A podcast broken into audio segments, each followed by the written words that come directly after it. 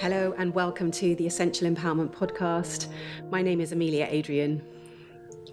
Together in this space, we'll listen and learn about the ability of essential oils to heal and transform our lives. This is a place for us to diffuse wisdom, to share our understandings, and to grow our appreciation for the power of plant medicine with essential oils. And I'm so glad you're here. Welcome back to the podcast. Thank you for returning. Thank you for joining in this community and being part of this conversation about all of the things that can help us grow, can help us evolve, can help us connect deeply to ourselves and deeply to others so that we can form a happy, healthy relationship both with ourselves and, of course, that impacts out into all of the other relationships that we form with others. And I just want to say before I start that I really appreciate the words of support that I've had from some of you through messaging, through emailing, and keep those coming. And if there are subjects that you would like me to look at, then please feel free. This really would be very welcomed by me. I would like this to be a two way conversation. You know, I would like this to be something that I can really bring to you so that it can be relevant to you and can really be of service to you. So if there are things that you would like me to to look at, then just message me, get in touch, and um, I'd love to hear from you. So today I'm going to talk about a topic that is really close to my heart, and I would imagine also really close to your heart, and that is the the topic of connection and loneliness. These are feelings, states of being that are fundamental to the way that we experience life. And although most of us would prefer to experience connection most of the time, I would suggest that many of us have many, many experiences multiple times through our, our days, maybe, and our weeks where we do feel lonely. Even if we are in a very busy household or a very busy work environment or we have lots of people around us, even when we have lots of folks around us, it doesn't mean that we don't experience loneliness. There is a difference between loneliness, between being alone, between being in large groups of people and still experiencing that still experiencing that still experiencing that sensation of loneliness that feeling of loneliness so, I wanted to talk about that today from the perspective of connection, but also from the perspective of what we can do to support ourselves and to support others when we feel that we are in a state, a place of loneliness, of feeling lonely and to look at an oil specifically that can and and why the oils can help us with that which may sound really abstract i fully understand it may on first call sound really abstract but my experience when working with the oils is that they can really foster connection so, connection, as defined by Brene Brown, is the energy that exists between people when they feel seen, heard, and valued, when they can give and receive judgment, and when they derive sustenance and strength from the relationship. So, connection between people is a state of being that requires a degree of authenticity, honesty. I would suggest also a degree of vulnerability, vulnerability and openness. Disconnection, on the other hand, is often associated with social rejection, social exclusion, perhaps also and uh, or as well social isolation. And what I was fascinated to find out was that feelings of disconnection actually share the same neural pathway as the feeling of physical pain. So when we feel disconnected, we can really feel it in the same real, real space, if you like, as we would feel physical pain. Now, we all have an understanding that it's important to heal physical pain. You know, we go to the doctor or we seek support, we go to a physiotherapist or an osteo or whoever it may be. But we all have the understanding that when we're in physical pain, that's not okay. And we we seek we seek to solve it, we seek to heal it. But all of the research seems to show that healing emotional pain is just as important because there is so much correlation between emotional pain and our physical well being. So there is a difference between loneliness and feeling alone. And interestingly, loneliness is a state that can almost compound on itself. It can arise from a simple situation, perhaps an attempt to find connection. And if we feel that that attempt to find connection was unsuccessful or has been unsuccessful, then we can actually begin to enact our own disconnection. We can withdraw. We can feel that it's safer to keep our feelings to ourselves rather than to risk sharing them in a relationship. So, this is a recipe for loneliness. So I would ask you, I'd invite you to just consider what is it that are your requirements for connection? What do you need in a relationship with another to feel seen, to feel heard, to feel that there is that point of connection between you? I know for myself it's it's definitely I, I really am drawn to people who are very honest, very truthful, very open. And also although I really know this word is very overused, but people who are very authentic. So people who are saying what they mean, who mean what they say, and who live who live by those um, by those values, who live by values that are important to them.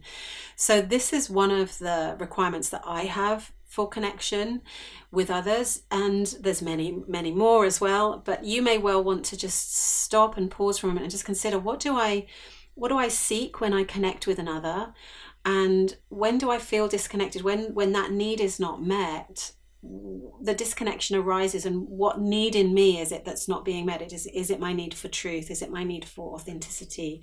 And just start to see the subtleties that are playing out in your relationships. It is really important i think to note the difference between loneliness and between being alone.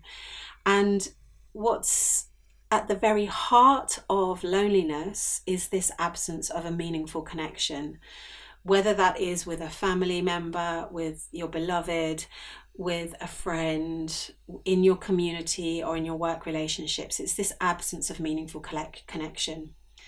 So I was steered towards a neuroscientist called John Cacioppo. I don't know if I've pronounced that right. John Cacioppo. I'll put his, his name in the show notes.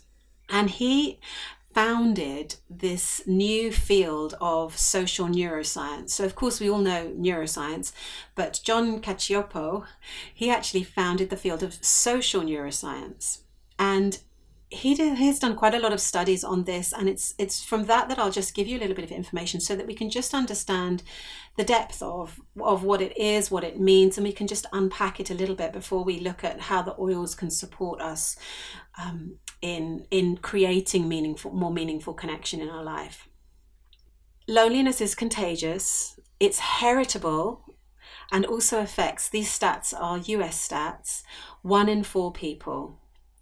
And get this it according to his studies, it, uh, John Cacioppo, it increases the chances of early death by 20%. In the States, it's said that 26% of the population, that's one in four people, and I would imagine these statistics are very much relevant over here in the UK and in Europe. 26 of the population, um, one in four people who regularly feel lonely. So when you look at four people in a room, maybe four of your family members, there's probably one of those people, and maybe all of them. You know, maybe these statistics are underplaying the um, the the state of loneliness that we we experience. There's one in four who regularly feel lonely. So, what is happening in the brains of lonely people? This is some of the work that that John Cacioppo did. In the brains of lonely people, he wanted to understand what was happening at the endocrine level, at the genetic level, what was it doing to immunity, to our resistance to disease. He wanted to understand what effect it was having on genes, how the genes were being turned on and off, and what happens to the brain when it goes into this self preservation mode. And the one thing, one of the, the crucial things that he found was that loneliness decreases the effectiveness of sleep. So you would have more sleep fragmentation. Maybe you would wake up and not feel rested. You might wake up and actually feel tired. And then there's a cumulative wear and tear of this that is much greater if you are lonely than if you are not. And although you can't make a direct connection, a direct line to heart disease or cancer, you can certainly see the effects of loneliness on the immune system. So, this is how the emotional experience impacts the physical.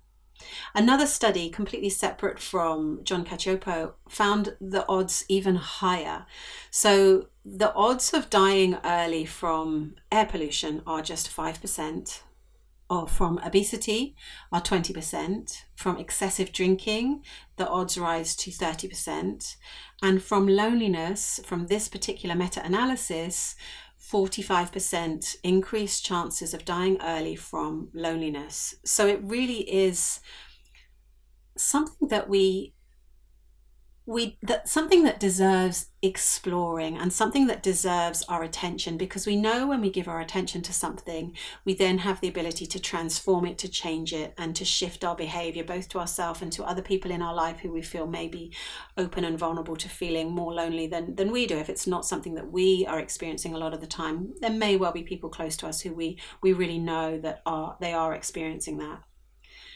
So in John Cacioppo's book he explored this idea of a confidant, how important it is to have a confidant. And in the book, according to his studies, 25% of Americans said that they did not have one single confidant, which is very, very profound. The question was asked if one confidant is enough to change the brain chemistry. If so, if you just have one person, that's your confidant. Is that enough, especially if it's a very kind of high value quality connection? And it was thought, or it was found rather from, from the studies, that one is very helpful and uh, very useful, but better still if we can have more than one more than one confidant is super super helpful. And i think that kind of makes a lot of sense really. The question was also asked is what if this confidant is a paid professional like a therapist? And that's also helpful but better if they are not paid if they're not a paid professional. Although of course it's helpful to have that as as one one confidant but maybe also helpful to have one that is not so he also looked at this work and produced some data around loneliness being contagious. And it's very simple when you break it down to understand the mechanism. So if we look at people's connections, maybe over a period of three or four years, let's say, so we'll broaden out the time frame a little bit.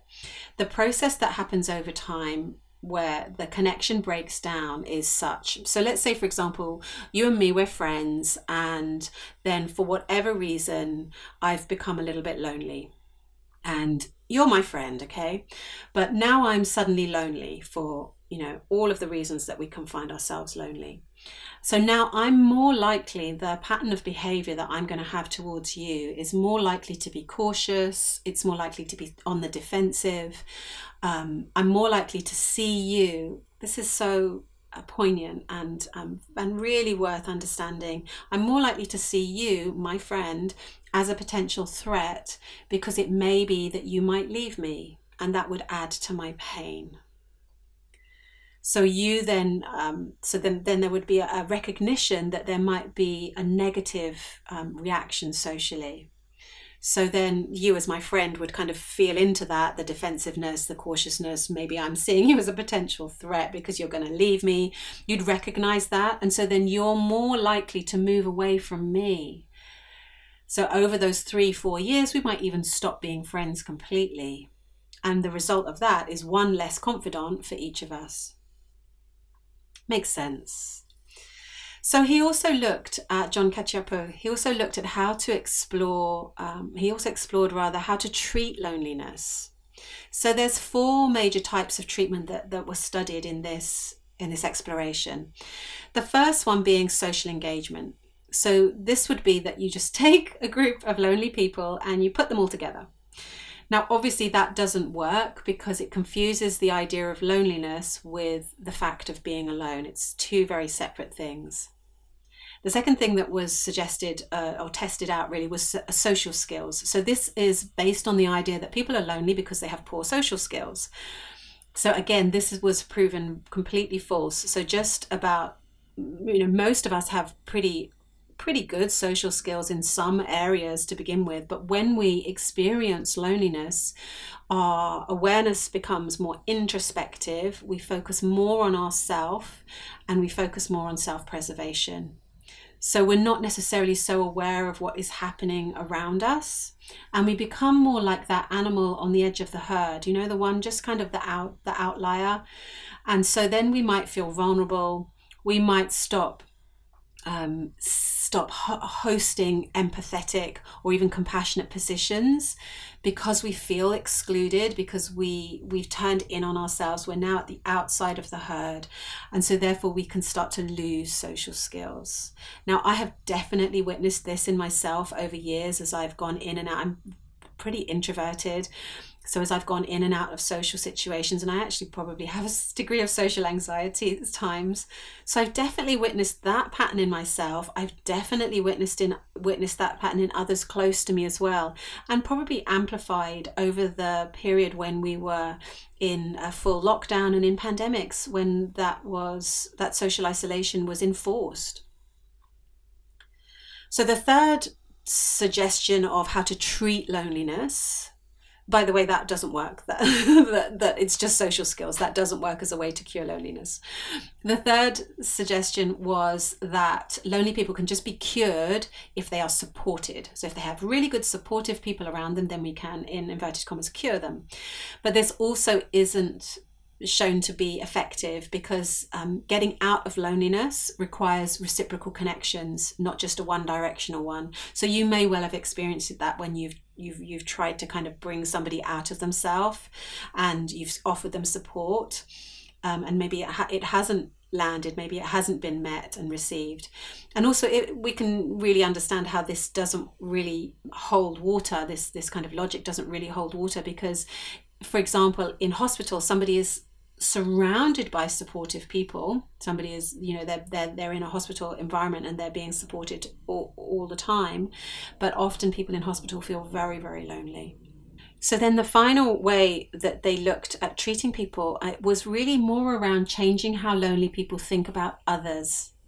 So having them understand what happens when their brain goes into self-preservation moment mode and this was the key treatment that actually seemed to work so it had to be applied quite a few times, um, and there was emphasis on reciprocity, reciprocity in communication, an emphasis on reciprocity in communication. So, for example, asking the person who is experiencing loneliness, how do you read voices?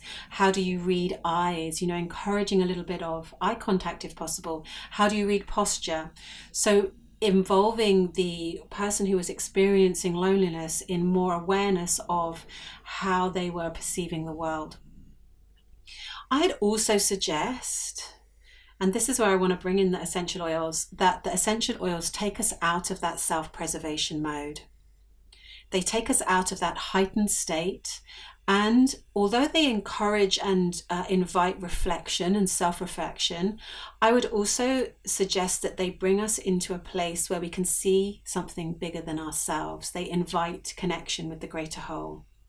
So, how do they do that? I've got eight ways that I have understood that they do that. And maybe some of them, maybe one of them will resonate with you. How the essential oils help us.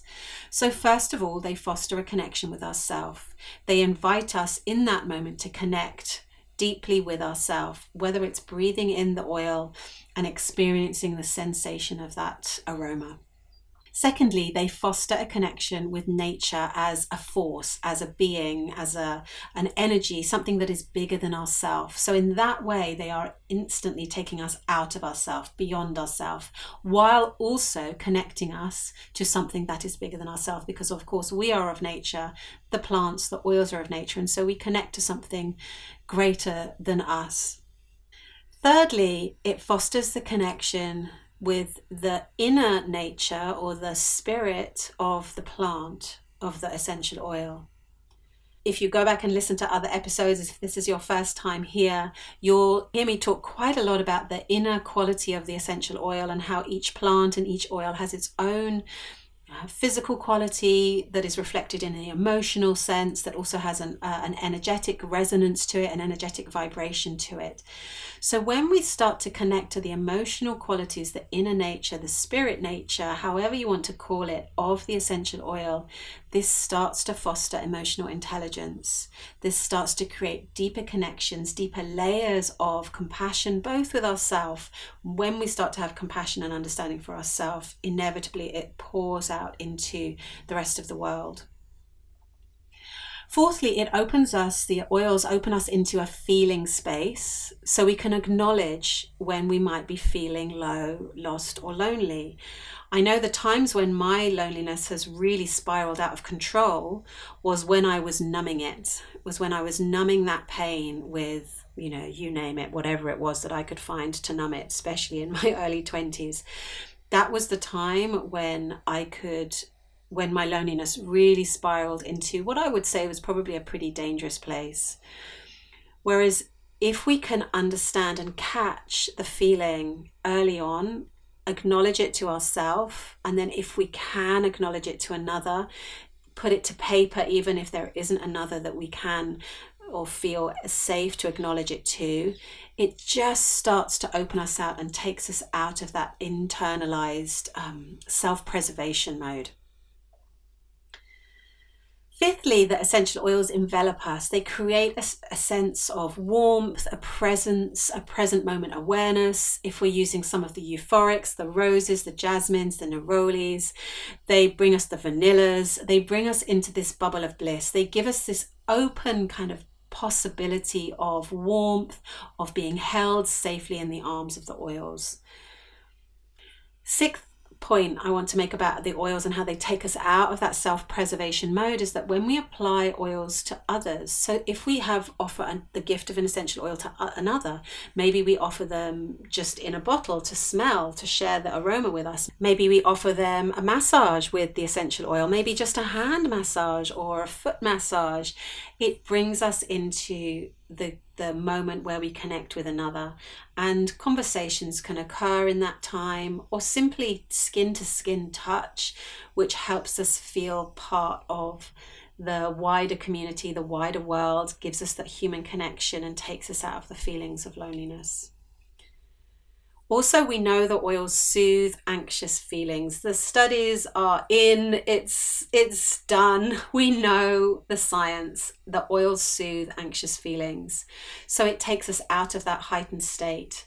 It takes us out of that stressful, overly heightened state where we are, you know, that animal at the edge of the herd and it brings us back in. So we feel less like we're on the outside of life. If we can drop out of the anxiety feelings at the anxious state and and bring ourselves more soothed then we can feel less disconnected less like we're on the outside less like we have to drop into self-preservation mode and finally, I think this is really important, especially if you have a company that you're working with that produces good oils, or you have a good teacher, uh, or you're connected in, in some way to, to, to really high quality essential oils, is they foster trust so, if we have something pure and clean that we can believe in, that we know heals us, that we know supports us, that we can reflect on, that we can reflect with, it fosters trust. And when we have trust, we feel more connected. And when we are more connected, we are less likely to feel alone.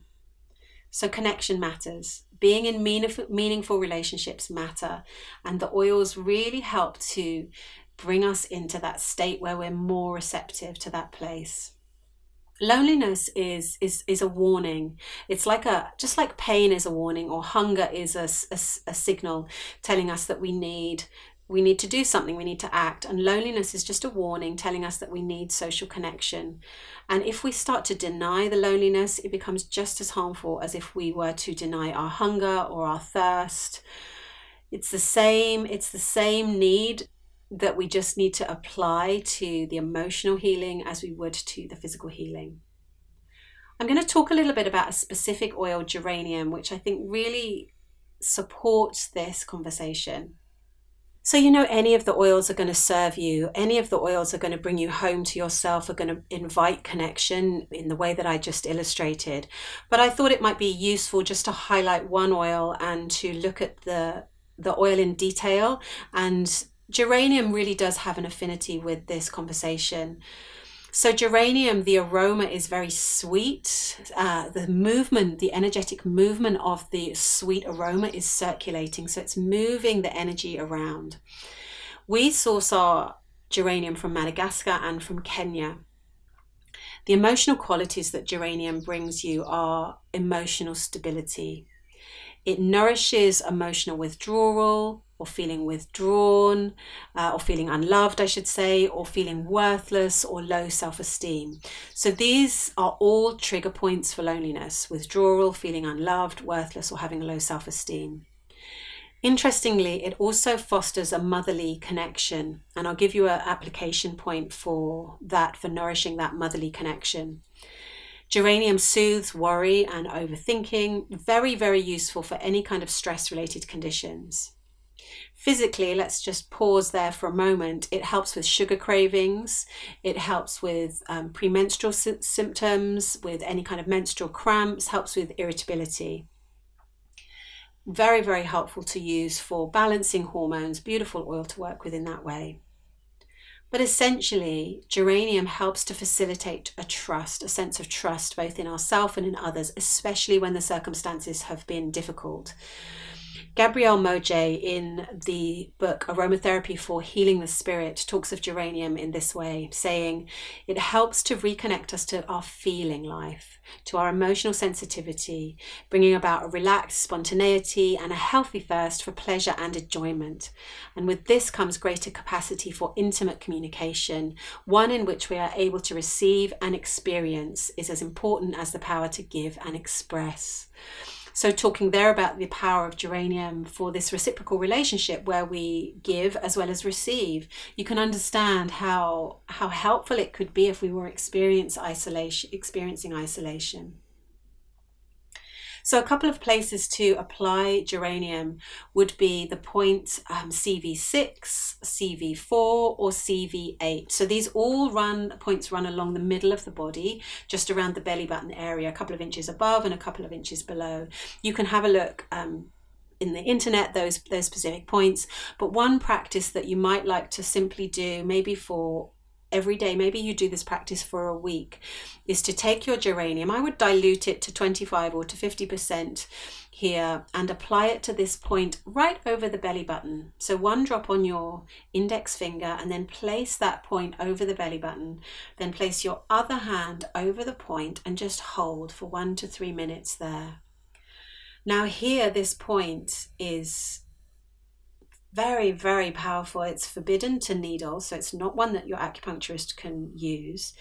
But this is this is the point where we were attached to our mother. So this was the first place where we were nourished.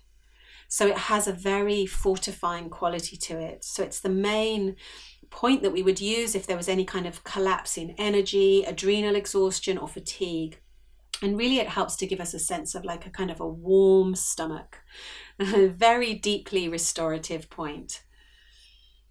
Good. Okay, I want to fi- finally just finish with one quote from Aromatica, which is Peter Holmes's book and his discussion on geranium. And he says of geranium that it is emotionally deeply nurturing, stabilizing and calming with a deep rosy fragrance. He continues Geranium helps us achieve a more objective and less reactive or impulsive relationship to our feelings and emotions. And in doing so, it has the ability to expose us to greater intimacy and vulnerability. Geranium's ultimate gift to our feeling life lies in its potential for laying us open to highly intimate and authentic dialogue with both ourselves and our others and others. So you can see here how really geranium is a deep friend to us, a deep ally to us if we're feeling isolated, if we're feeling withdrawn, if we're feeling like we might need to foster connection both with ourselves and both with others.